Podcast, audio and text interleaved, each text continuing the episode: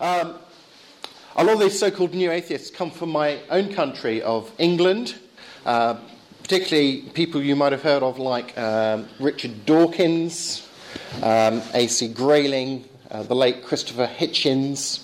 Um, a lot of them actually from uh, people who went to Oxford University. Uh, and then there are a number of American uh, writers uh, in this grouping, and some uh, over here on the continent as well. Now, I'm a Christian philosopher from England, and I am going to be criticising uh, some aspects of the so-called new atheism. But I think it's important to say that I, I think I think that everything that I say today is something that could be said by an atheist who is not one of the new atheists. There are, are uh, atheists who would make the same criticisms of the new atheism that I'm going to be saying today. So this is not a particularly Christian critique of the new atheist, but rather a more general philosophical critique of the, the new atheists. So, let's uh, start off with uh, the recently deceased Christopher Hitchens. Um, came from England, became an American citizen, very well-known uh, journalist, and latterly uh, author of books like, um, he wrote a book called uh, God is Not Great, How Religion Poisons Everything. And this is a really good quote for understanding, I think, a kind of key aspect of the, the new atheism. Hitchens says, "I not only maintain that all religions are versions of the same untruth, but I hold that religious belief is positively harmful." Now, of course, all atheists think that uh, religious people hold fundamentally false beliefs about the world. So all atheists think there's no God, and I'm wrong in believing that there's a God. But the new atheists don't just think I'm making an intellectual mistake when I believe in God. They think I'm making a, a moral mistake. Kind of mistake as well. I'm, I'm believing something that leads to uh, social problems, that uh, the very nature, indeed, of having a belief in God, according to the new atheists, involves you in something evil, as it were. And it's particularly this uh, new atheist picture of what it is to have faith, their understanding of, of faith, that is at the very heart of their criticism of religion. As Hitchens says, he says, religion is a surrender of reason in favour of faith. So the new atheists would say there's, there's believing things reasonably and there's having faith. And they are completely different ways of going about believing things, and all religion means having faith rather than having reason in what you believe. That is something that defines a new atheist view of religion, and as I say, there are lots of atheist thinkers who would say the new atheists are, are wrong uh, about that. The new atheist believes that at the core, at the heart of even the most sort of outwardly nice Christian theism, um, many people will think of the sort of the picture of the, the English vicar hosting the summer fete garden party, dishing out cups of tea and cake. You know, very, very nice, very, very lovely. But even at the heart of that kind of religion is an immoral, an immoral commitment to to flouting, to going against your intellectual responsibilities, because you're having faith rather than following reason. That is their their view on what it is to have religious faith. And And I think they're wrong about that. You see, it's one thing to accuse a, a belief system, such as Christianity, of intending to be rational, but failing to be rational. You say, okay, I see that you're trying to live up to your intellectual responsibilities. I just think that you failed. And I guess, you know, lots of atheists could say that about Christianity. They might say, I think Christians are trying to believe responsibly. It's just that they've failed to believe responsibly. It's quite another thing to accuse a belief system like Christianity of being deliberately irrational, of, of not even intending to be reasonable in what you believe. And the new atheists think that all religion is a matter of being deliberately irrational. It's almost as if they haven't read Bible verses like First Peter three fifteen. This is the Apostle Peter writing to fellow Christians, and he says, always be prepared to give an answer. And the word that we're translating as answer there in, in the Greek that Peter wrote in is, is apologia, um, a rational defence. It was a, a term from the law courts, what your defence lawyer would do for you when he stood up, stood up, stood up in court on your behalf. Be prepared to give a, an apologia, a rational defence of to everyone who asks you to give the reason for the hope that you have for your trust in Christ. And do it with gentleness and respect. So whether or not Christians succeed in having good rational defences, good reasons for what they believe, according to the key document of Christianity itself, Christians are at least aspiring, intending to have good reasons for what they believe. That doesn't mean they do have any good reasons, but Christians should think that they have good reasons. They might be mistaken in thinking that they have good reasons, but they are trying, intending to have good reasons. As John Lennox, uh, another philosopher from Oxford, says, the new atheists are, are characterised by a blind faith that all faith is blind.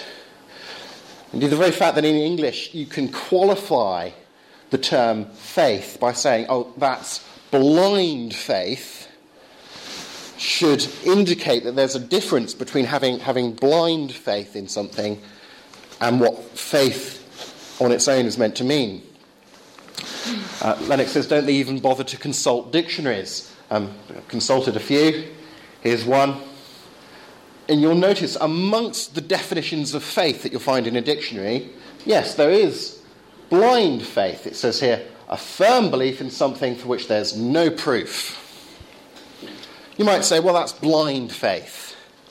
Well, that's, that's only one possible meaning of the term faith. Um, it also means things like um, loyalty, keeping your promises, keeping good faith with someone.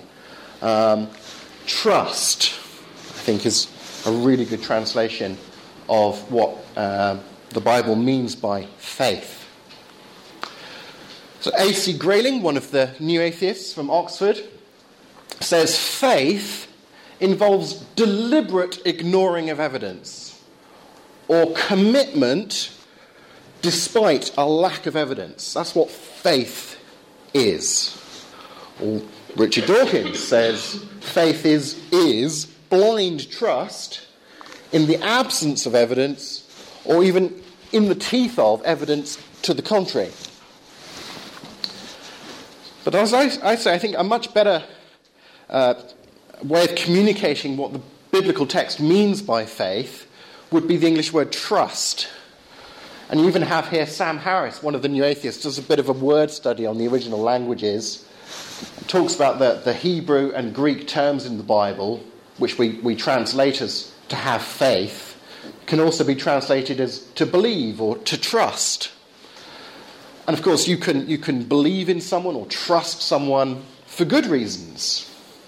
You might believe in someone without any reasons, but also you might believe in them for reasons. Just because you know I trust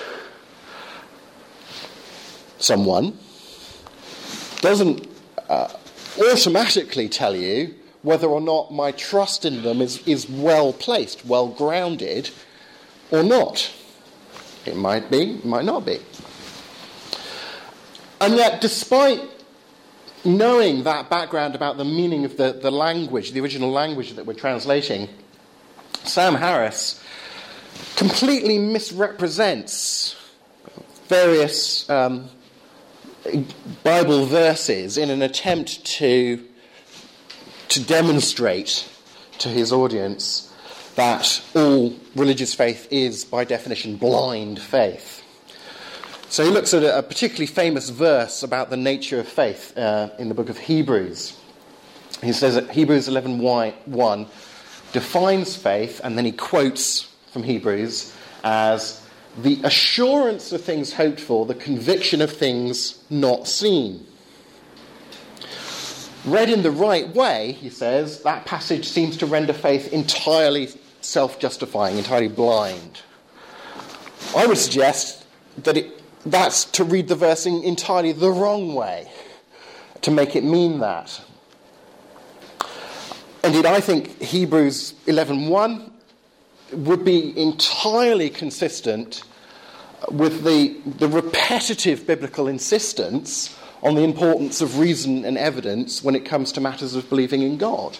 I'm not going to go through all those quotes there, but there's a bunch of quotes there from the Old Testament, Uh, from the New Testament, from Jesus, from Paul, from Peter, uh, talking about the importance of explaining, proving, defending, confirming evidence when it comes to matters of religious belief.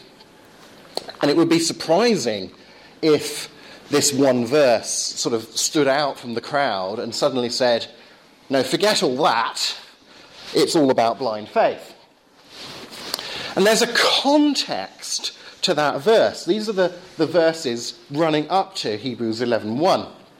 And it's talking about a time when Christians were persecuted in the Roman Empire.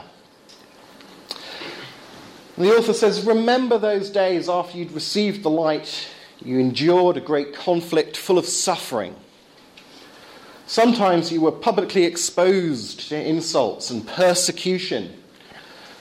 And you stood side by side with those who were insulted and persecuted, you suffered, and so on.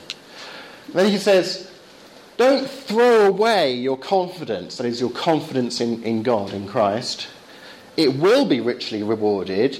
You need to persevere, persevere in having confidence in God, so that when you've done the will of God, you'll receive what he has promised. What has... Do Christians think God has promised to them? Well, forgiveness in Jesus, eternal life in, in heaven after this world, and so on.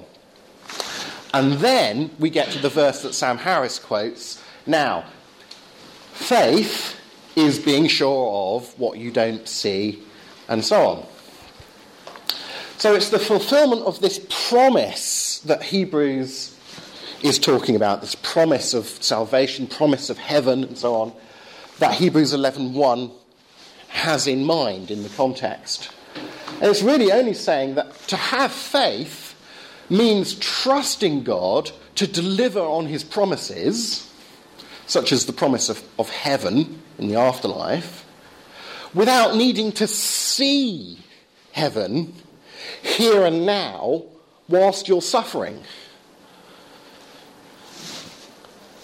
Being certain of what we don't see yet, as it were, because here and now we're suffering and being persecuted by the Romans. But hold on, so that you will receive what God has promised. He will keep his promises. You've got to trust him. That doesn't imply that you have to trust God in the absence of any reasons to trust him. it's perfectly compatible with thinking that you, thinking that you have good reasons to trust God, whether or not those reasons really are good reasons. Indeed, when you dive into, again, some of the language behind that Hebrews verse, you find the context culturally of that language is actually all about things that are completely the opposite of having blind faith. Um, you might know the, the Greek myth uh, of Pandora's box. In Greek myth- mythology, it's pistis, that's the spirit of trust. Pistis is the same Greek root as the word we translate as faith or believe or trust, to be convinced. Uh, we get it in the in the philosophical term epistemology, theory of knowledge, pistis, epistemology. So when Pandora opens Pandora's box, this spirit of trust and honesty flees to heaven, leaving behind only the bad things in the world. But that's the, the sort of cultural background of this term here. Or where he says assurance, it, it's a business term. It's talking. It's a term often used in business contracts. I give you a contract to say, um, I'll give you this, and you promised in exchange to give me that. And we've got a contract, legal document that shows we've made this agreement, so if you try and double-cross me, I can take you to court. The assurance of things hoped for, the assurance of heaven, that we've got this sort of binding contract with God. Or uh, the conviction of things not seen. Um, it's a word that conveys the idea of bringing forth evidence for something. Um, particularly, interestingly enough, something that doesn't appear to be the case at first glance. It, it's evidence for something being not quite the way things at first appear to be. So, very clearly, when you look at the language, the cultural background, the context of that verse, Sam Harris, in, in trying to make it mean, there are, the Bible says you should just have blind faith, he has to completely rip it out of context in order to make it mean that. It doesn't mean that at all. Likewise was the, the story of Doubting Thomas. You know the story of Doubting Thomas when Jesus is uh, said to be raised from the dead, and Thomas says, uh, I'm not going to believe that he's been raised from the dead until I can you know, put my fingers in the holes where the nails were. Well, he says, well, there you go. Doesn't that story show that faith is all about um, ignorance? Blessed are those who've not seen and yet believe. There you are, it's all about blind faith.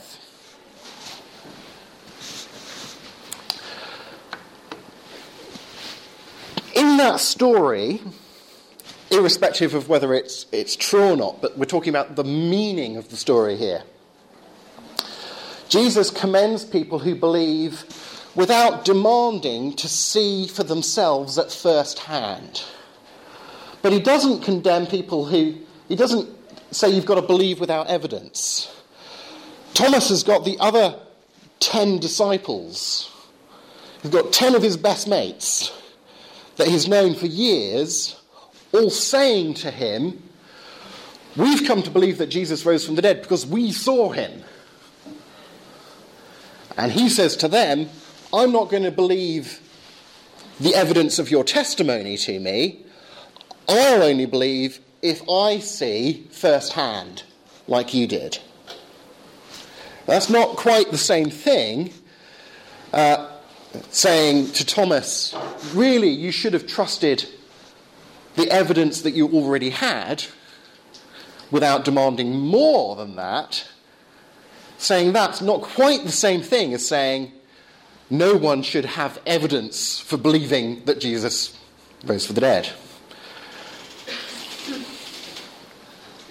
Indeed, in John's Gospel itself, that this story comes from, you have Jesus in a couple of places affirming people believing on the basis of evidence.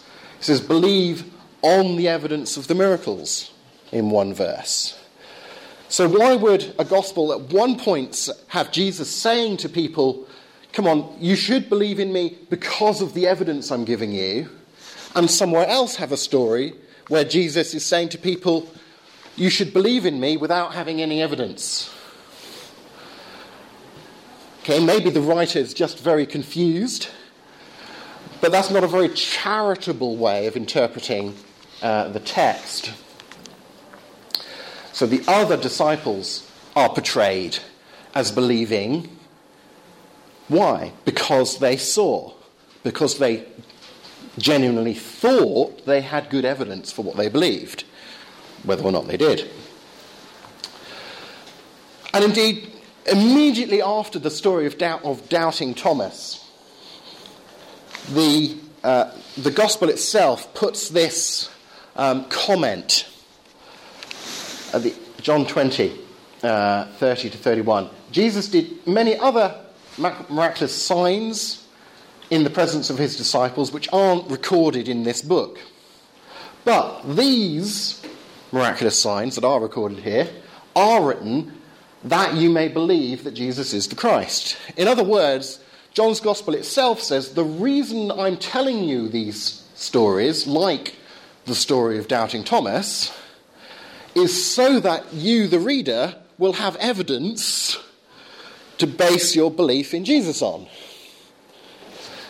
So it would completely contradict the, the express purpose of the writer of this story to say the whole point of the story is about having blind faith. Um, that would be a very, very confused writer who would produce such a message. So I would much more prefer to go with, uh, this is an older scholar from Oxford. You probably know C S Lewis from his um, Narnia books and so on. But I think he, he gives a very good uh, way of communicating the Christian concept of faith. When he says, faith is the art of holding on to things your reason has once accepted in spite of your changing moods. And he gives one example. He says, look, I've got every rational reason to think that uh, were I to be going into hospital to have a, a major operation, and they're going to offer me general anaesthetic and put me to sleep, I've got every reason to think that I will not feel pain during the operation. I'll be, I'll be out. But just because I've got every intellectual reason for believing this is not going to hurt, does that mean when I'm lying there on the operating table just before they try and put me under, that I won't get a bit nervous, that I might suddenly be gripped with this desire to sort of say, oh, I want to get out of here. Oh, oh, good grief, look at the knife. Have you seen the size of that needle? And to have faith in the, the hospital, in the anaesthetician, is to stay on that table and breathe the gas that he's going to give me on the basis of the, the reasons that I have for believing that it's going to work, rather than listening to that little voice of panic inside me that says, ignore the evidence, get out of here.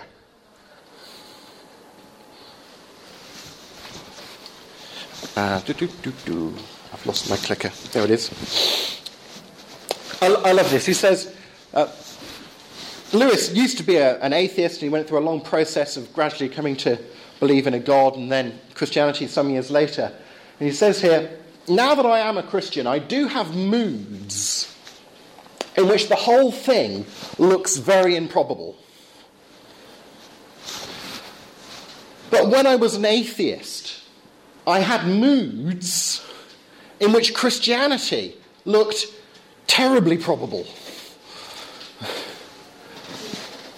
Unless you teach your moods where, where to get off, you can never be a sound Christian or even a sound atheist.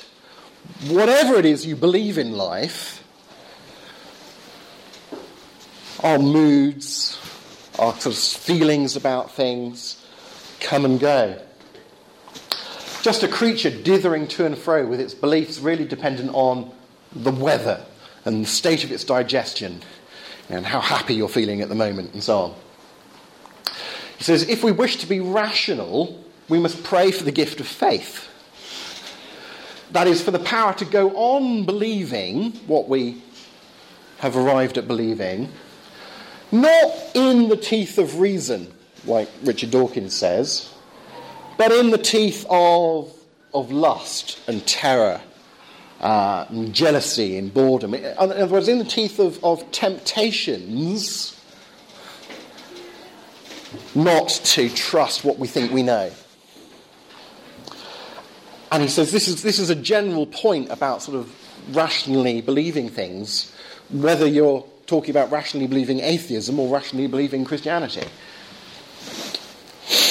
Now I'm going to pause there and see if you have any uh, questions about that little section on, on what I think is the New Atheist misunderstanding of faith. Um, I have a, a, a couple of shorter little sections as well, but I don't want to just stand up here and, and lecture, um, so I'd rather have some comments or, or questions for you, um, whether just of clarification or objections or whatever, um, before I push on to anything else. Whether there was anything that I didn't make clear or whatever.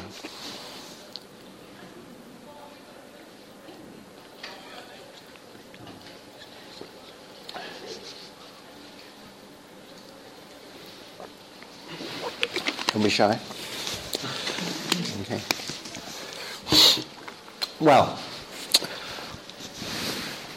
as I say, that, that there are indeed atheist philosophers who would make much the same point. Of course, there are religious people who don't live up to their intellectual responsibilities in believing things, who don't think deeply enough about matters of faith. But of course there are atheists who don't think deeply enough about what they believe. There are agnostics who really don't live up to their intellectual responsibilities, you know. Um, just as there are atheists and agnostics and Christians who do at least make honest efforts to live up to their intellectual obligations in terms of what they believe.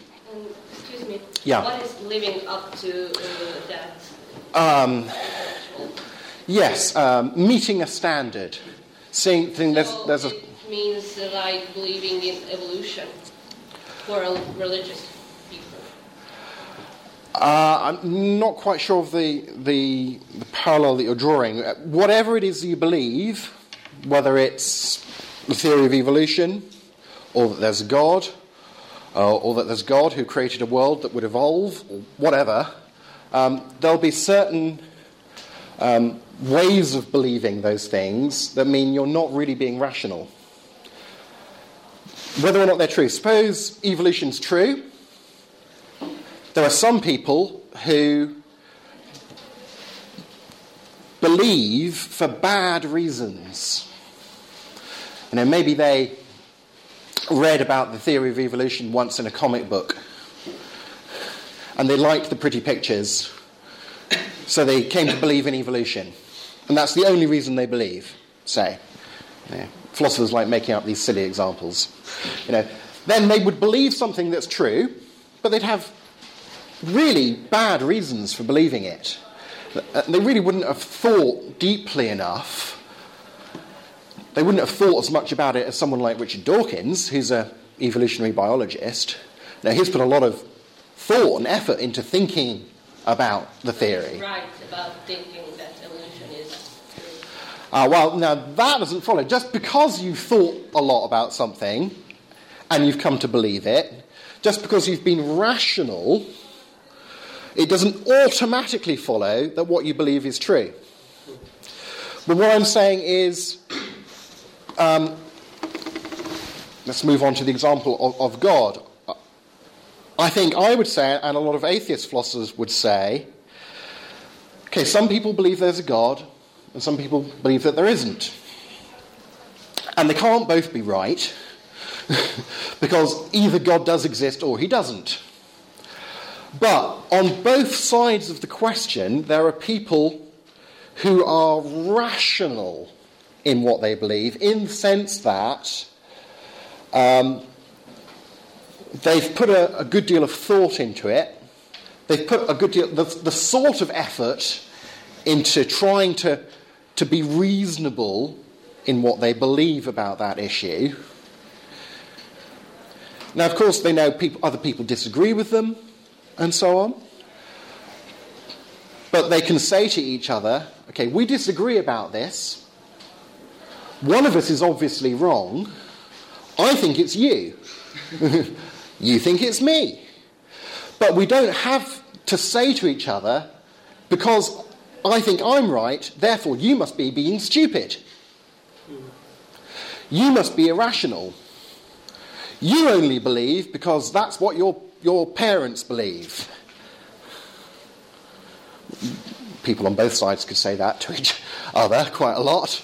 Um, instead, what we can say is, okay, either there is a God or there isn't. I think there is. You think there isn't. I think I'm right. I think I'm rational. I've, I've met my kind of intellectual obligations so far as arriving at that kind of belief. Um, but I think probably you are rational as well, in as much as you've given it a great deal of thought and we've come to different conclusions, and I'm not going to say, well, you're stupid or you just haven't thought about it enough. Um, you know. Excuse me, do, do you see uh, below us the matter of speaking on that personal level, and that I think that I'm rational and you think that you're rational, et cetera? Mm. Don't you see the, the major logical failure uh, just because you give an example uh, that uh, some people believe there was an evolutionary process, but before that process happened, the God created the world which later evolved. Mm. Well, isn't that a major, major logical failure, because whatever gets proven, you can always put the pre-knowledge of, yeah, that's okay, but God created it, and that person is always right.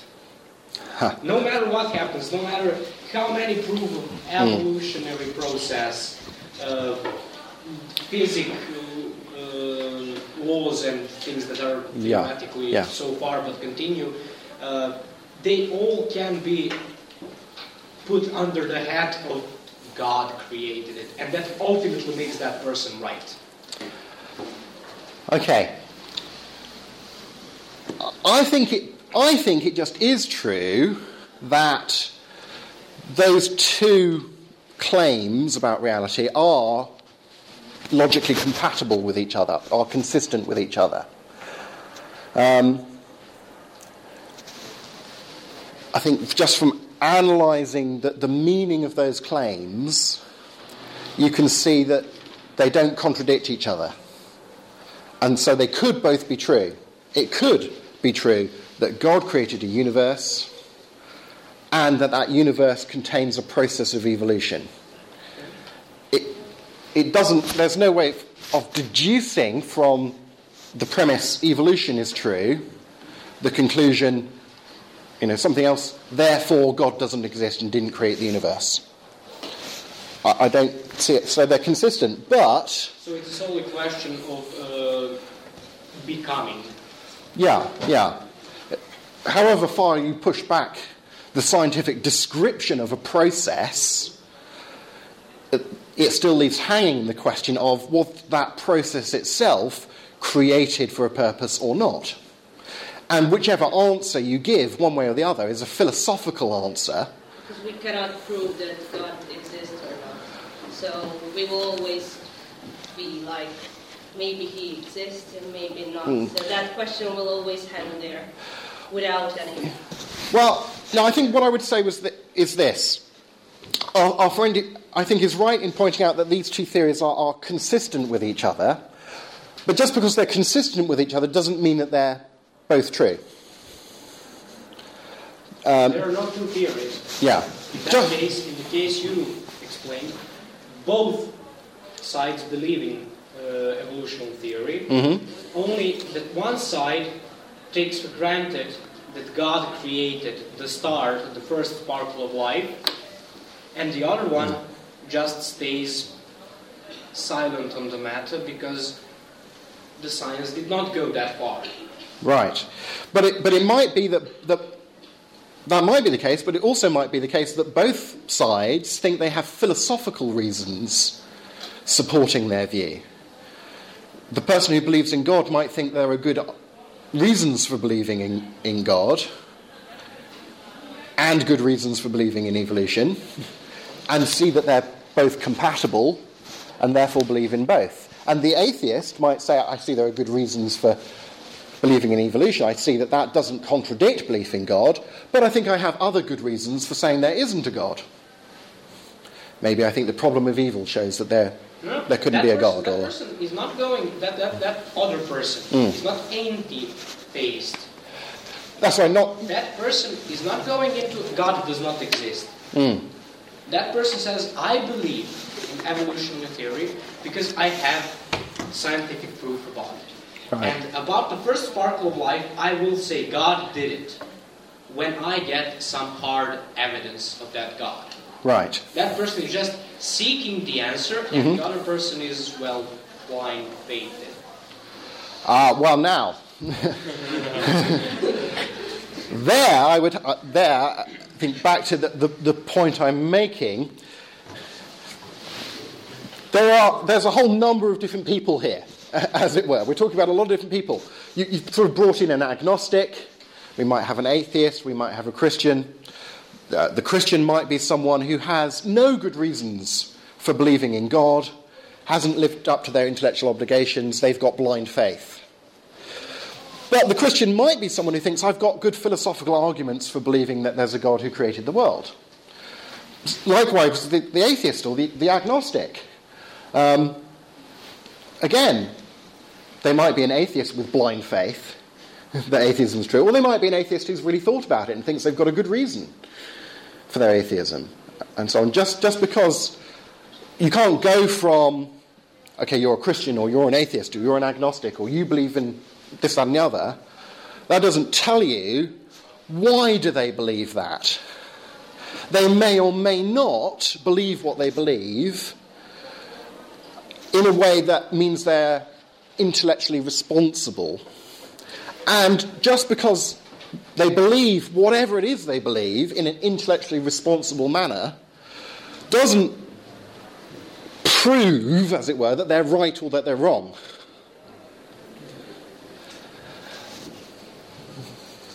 So I would separate out, okay, what what is someone believing? That's one question. Do they think they've got a good reason? Are they trying to be intellectually responsible about what they believe on this matter? That's another question. Are they actually, as far as we can tell, succeeding in being intellectually responsible? That's another question. Are they actually right? Well, that's still another question. And we're going to tend to disagree about are they actually right in terms of whether or not we think we're rational.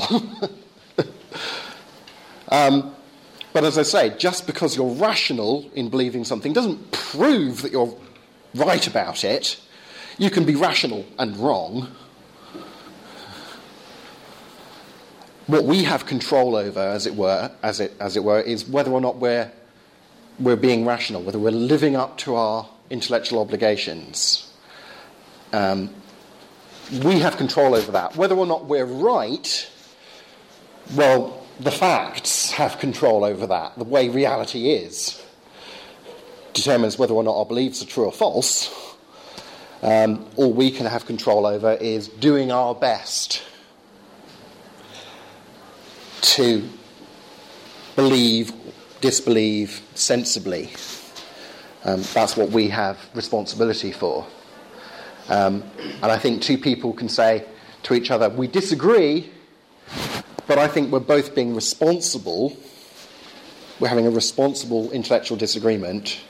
Whereas the new atheists really do tend to have this mindset of saying, we disagree. I know I You know, I think I've been responsible, therefore you must be stupid. Therefore you must be believing in the, in the teeth of evidence to the contrary, or you must be just having blind faith. That's what it means to have a religious belief. And whilst I would admit that, yes, some religious believers do have blind faith and don't believe responsibly, I think other religious believers do. I think I do. Believe responsibly. You know, I may or may not be right. I think I'm right. um, but I'm not a, I'm not a subjectivist about reality. I don't call the shots about the way reality is. Reality does. um, you know, um, I might be wrong. If you don't admit you might be wrong about what you believe, why bother putting any effort into what what you believe? Well, you are, you are the first religious, religion person uh, who admits that you may be wrong. So it's like hmm. cool to hear that. Okay, yeah, I, I think religious people. I think everybody should say, you know, unless it, un, unless you're talking about, you know, things that are self-contradictory to say. Things that just couldn't possibly be true. You know, if I say to you, I know that I can't speak any English. Okay, obviously I'm wrong about that. um, if I say to you, um, there's an interesting square circle in the courtyard out there, you know I'm wrong.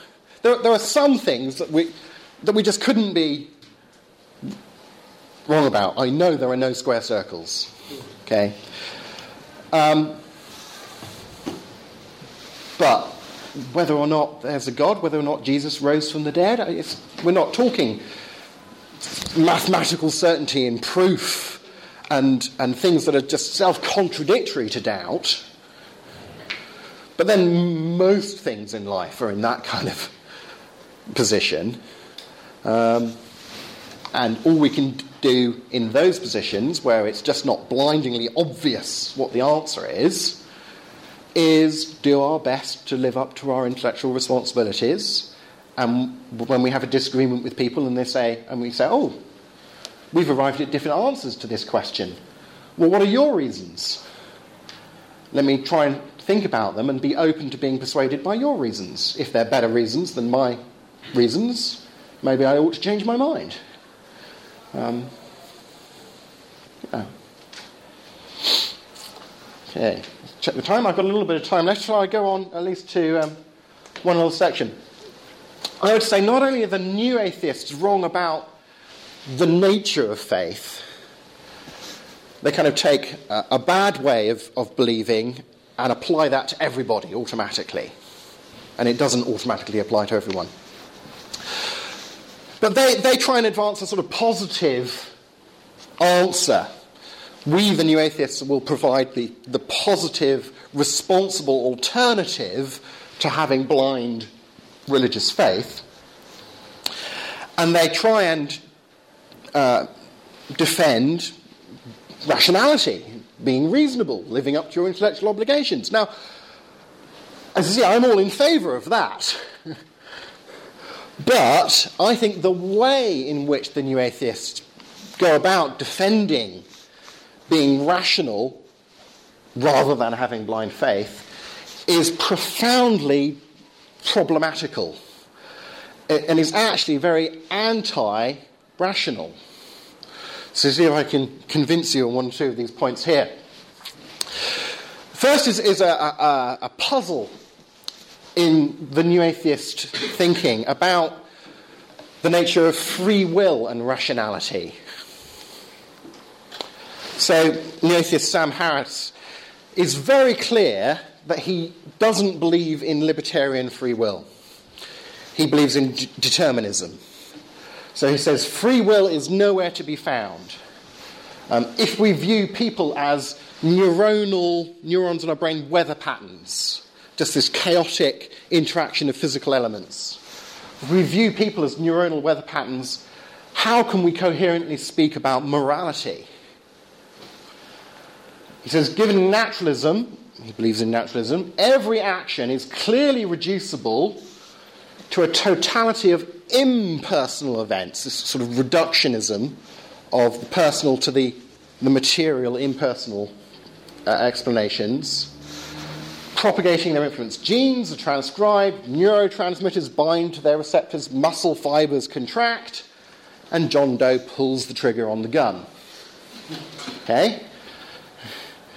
We might want to say, oh, you know, John Doe murdered Fred, but Sam Harris says uh, what happened is there was a series of physical causes governed by the laws of physics, that certain chemicals interacted, certain electrical signals went to muscles, certain muscles contracted, a trigger pulled, a firing pin went into the... and so on. It's just a chain of physical... That's all there is. Because the only kind of reality that there is is the material, physical, natural world. Or um, Richard Dawkins, again, has very much the same view. He says, isn't the murderer just a machine with a defective component?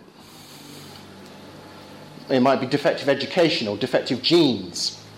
Concepts like blame and responsibility are bandied about freely, interesting, freely, uh, where human wrongdoers are concerned. But doesn't a, a mechanistic view of the nervous system, a, a materialistic picture of what a person is, doesn't that make nonsense of the very idea of, of moral responsibility? Uh, any crime is, in principle, to be blamed on antecedent conditions. We're just, we're just the end point of this chain of cause and effect. S- some of that chain of cause and effect is in this body. The rest of it stretches back all the way to the beginning of the Big Bang, presumably. So antecedent conditions acting, th- acting through the accused's physiology. Why do we vent such visceral hatred on child murderers when we should, think about the word should there, when we should simply regard them as faulty units that need fixing or replacing? Okay? So this is their, their expressed view that there is no free will of the kind that seems to make philosophical sense of our notions, our everyday notions of, of responsibility and blame and so on. We're just part of this big causal chain in which stuff happens, but not in a way that we're responsible. If I'm backing my car out of the garage, and I take, you know, I'm looking in the mirrors, I'm going slow, next door's cat has got a death wish. In my blind spot, I can't see, you know, and I reverse over the cat, you know, the next door neighbour whose cat I've just flattened saw this out of their window, couldn't make themselves heard. What? Yeah. Comes over to me. They'd be right to say, you were part of the cause, the series of causes that led to my cat being flat. But it wasn't your fault. You're not to blame. Yeah? It's very different than if I'm reversing the car, I see the cat in my mirror, and I swerve deliberately in order to hit the cat. Then not only am I part of the, the causal chain that led to the cat being flat, I'm part of that chain in a way that means I'm morally responsible for the cat being flat. And Dawkins and Sam Harris are saying people aren't really ever part of causal chains in a way that makes them morally responsible. Now, not every atheist has that view about free will. Of course, there are atheists who believe in free will. But the new atheists tend not to be that kind of atheist. So here's the sort of question I would then put back to them, remembering that so far they've been going on about the evils of having blind faith and not living up to your intellectual responsibilities when it comes to forming beliefs about religious things. And now they're saying, but of course, nobody really has any responsibilities.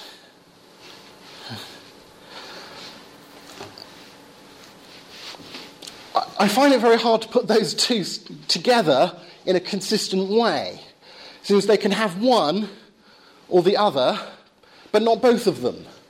Um, if everything about a person is, is governed by the laws of physics, surely blaming them for intellectual failings, like having blind faith in a god, would make about as much sense as Newton blaming the fabled apple for giving him a bump on the head.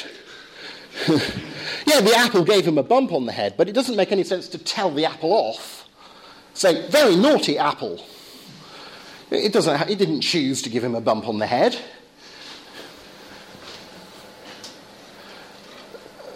So how could anyone, such as a Christian, be responsible for not living up to their intellectual obligations if they aren't libertarianly free to live up to any obligations in the first place? It just seems like a contradictory set of beliefs. What about that one? It's not.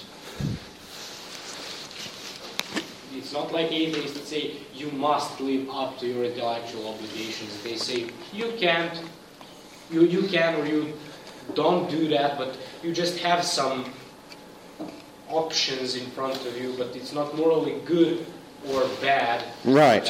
So this mm. is not quite holding the water. I think this is the question that, I, that I'm going to come on to next. I think that's a separate question. It's a very good issue. There.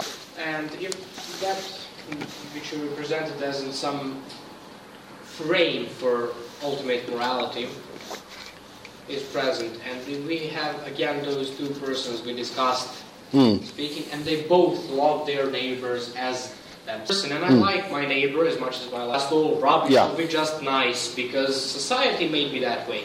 Sure. Who's right, who's wrong, and in whose favor God is in that situation? Great question.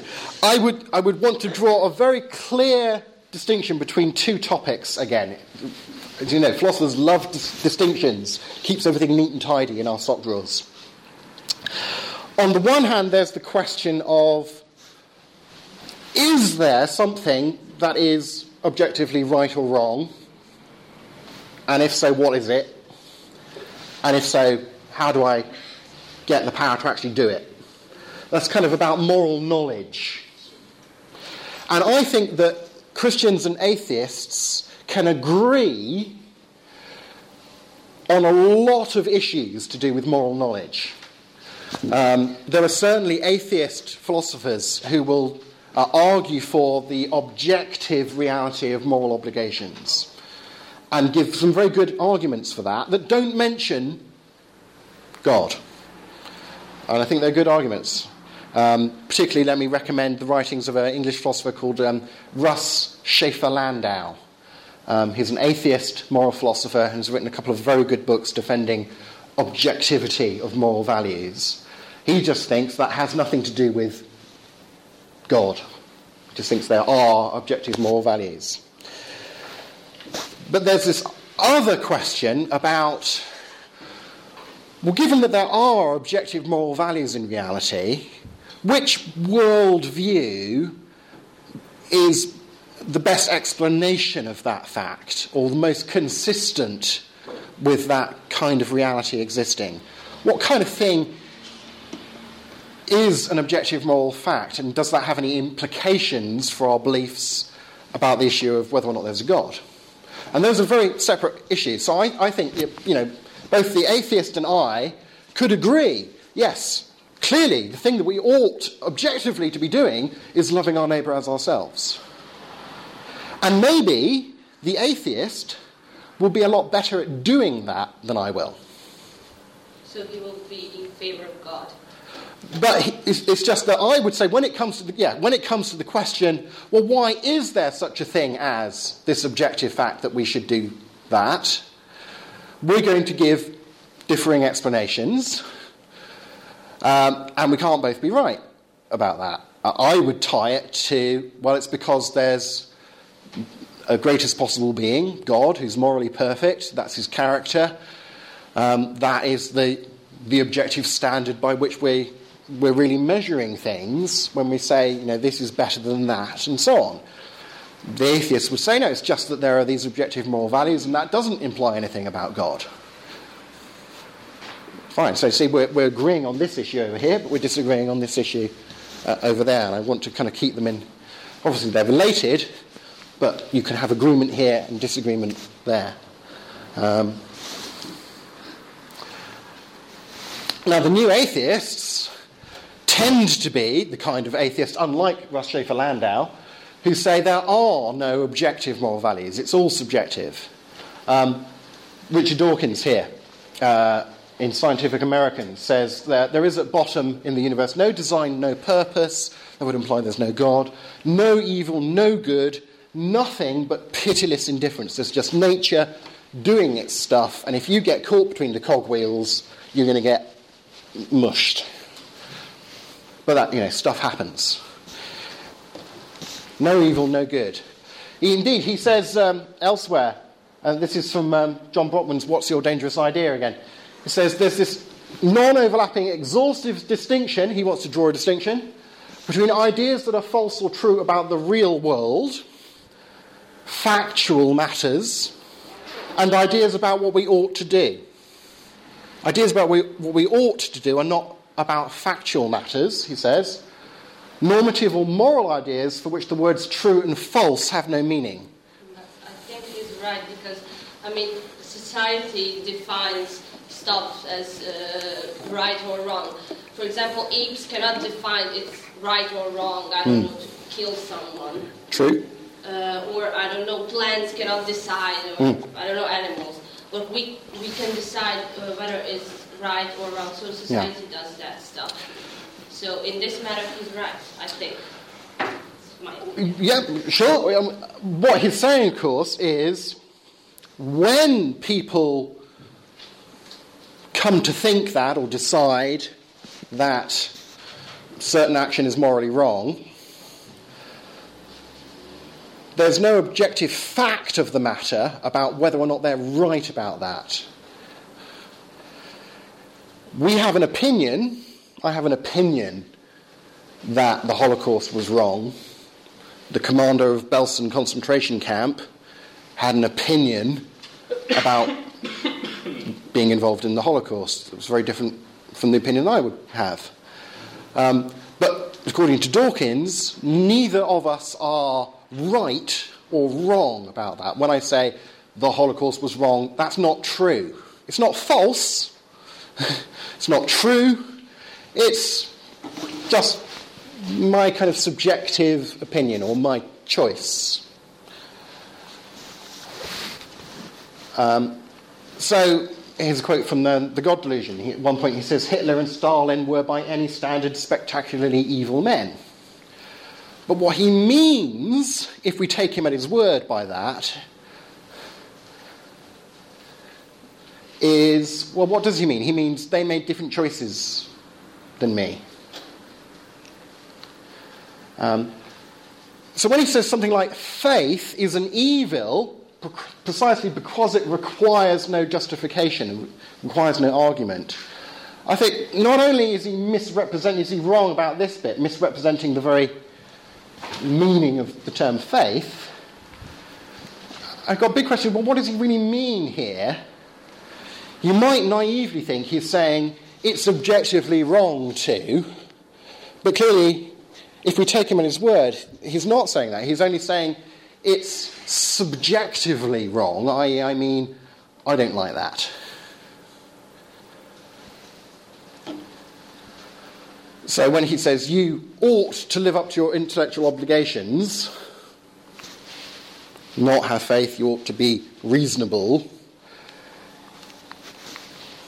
doesn't mean ought in an objective moral sense. He doesn't mean that, he doesn't mean that the, the, the Christian who does have blind faith is doing something actually wrong, that they really should think about it more, or they really ought to try to be more reasonable, put more effort into doing a bit of reading, or...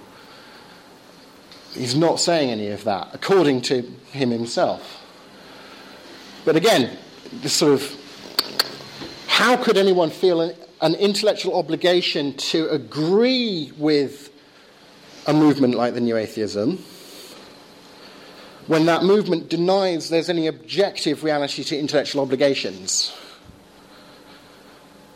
And it denies that I've actually got any freedom to choose whether or not I'm going to try and follow my intellectual obligations, which don't exist anyway.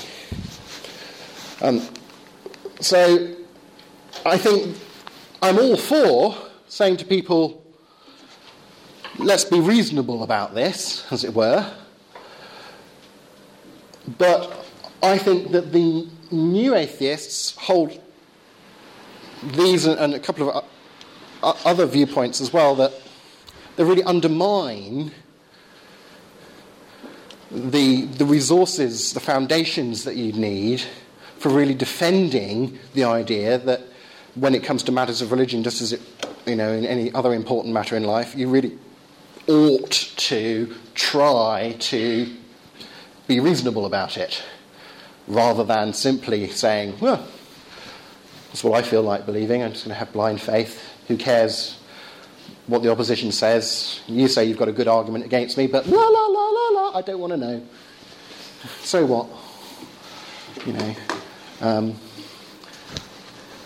and as I said at the beginning, uh, I think everything that I've said as a critique of the, the new atheism there is something that uh, you could find, a, I suppose we could call them classical atheists. If you say old atheists, um, might not really fit, but more classically uh, uh, atheists uh, like Russ Schaefer-Landau and so on um, could say as, as a criticism of the of the new atheist movement. Um, and in that sense, I'm not being partisan, although I am giving you my opinion on the matter. Whether or not I've done enough to justify the opinions that I've shared, I'll, I'll leave with you. Any further remaining questions? It's it's half past three, by the way. So if anyone has to to go, do. I'll stay around for a few minutes to chat. Um, if you want to continue chatting, that's great. But we all have busy lives. So thank you very much for listening to me and, and being so good at listening to a, a second language as well. I'm in awe. Um, your English is far better than my Serbian. Thank you.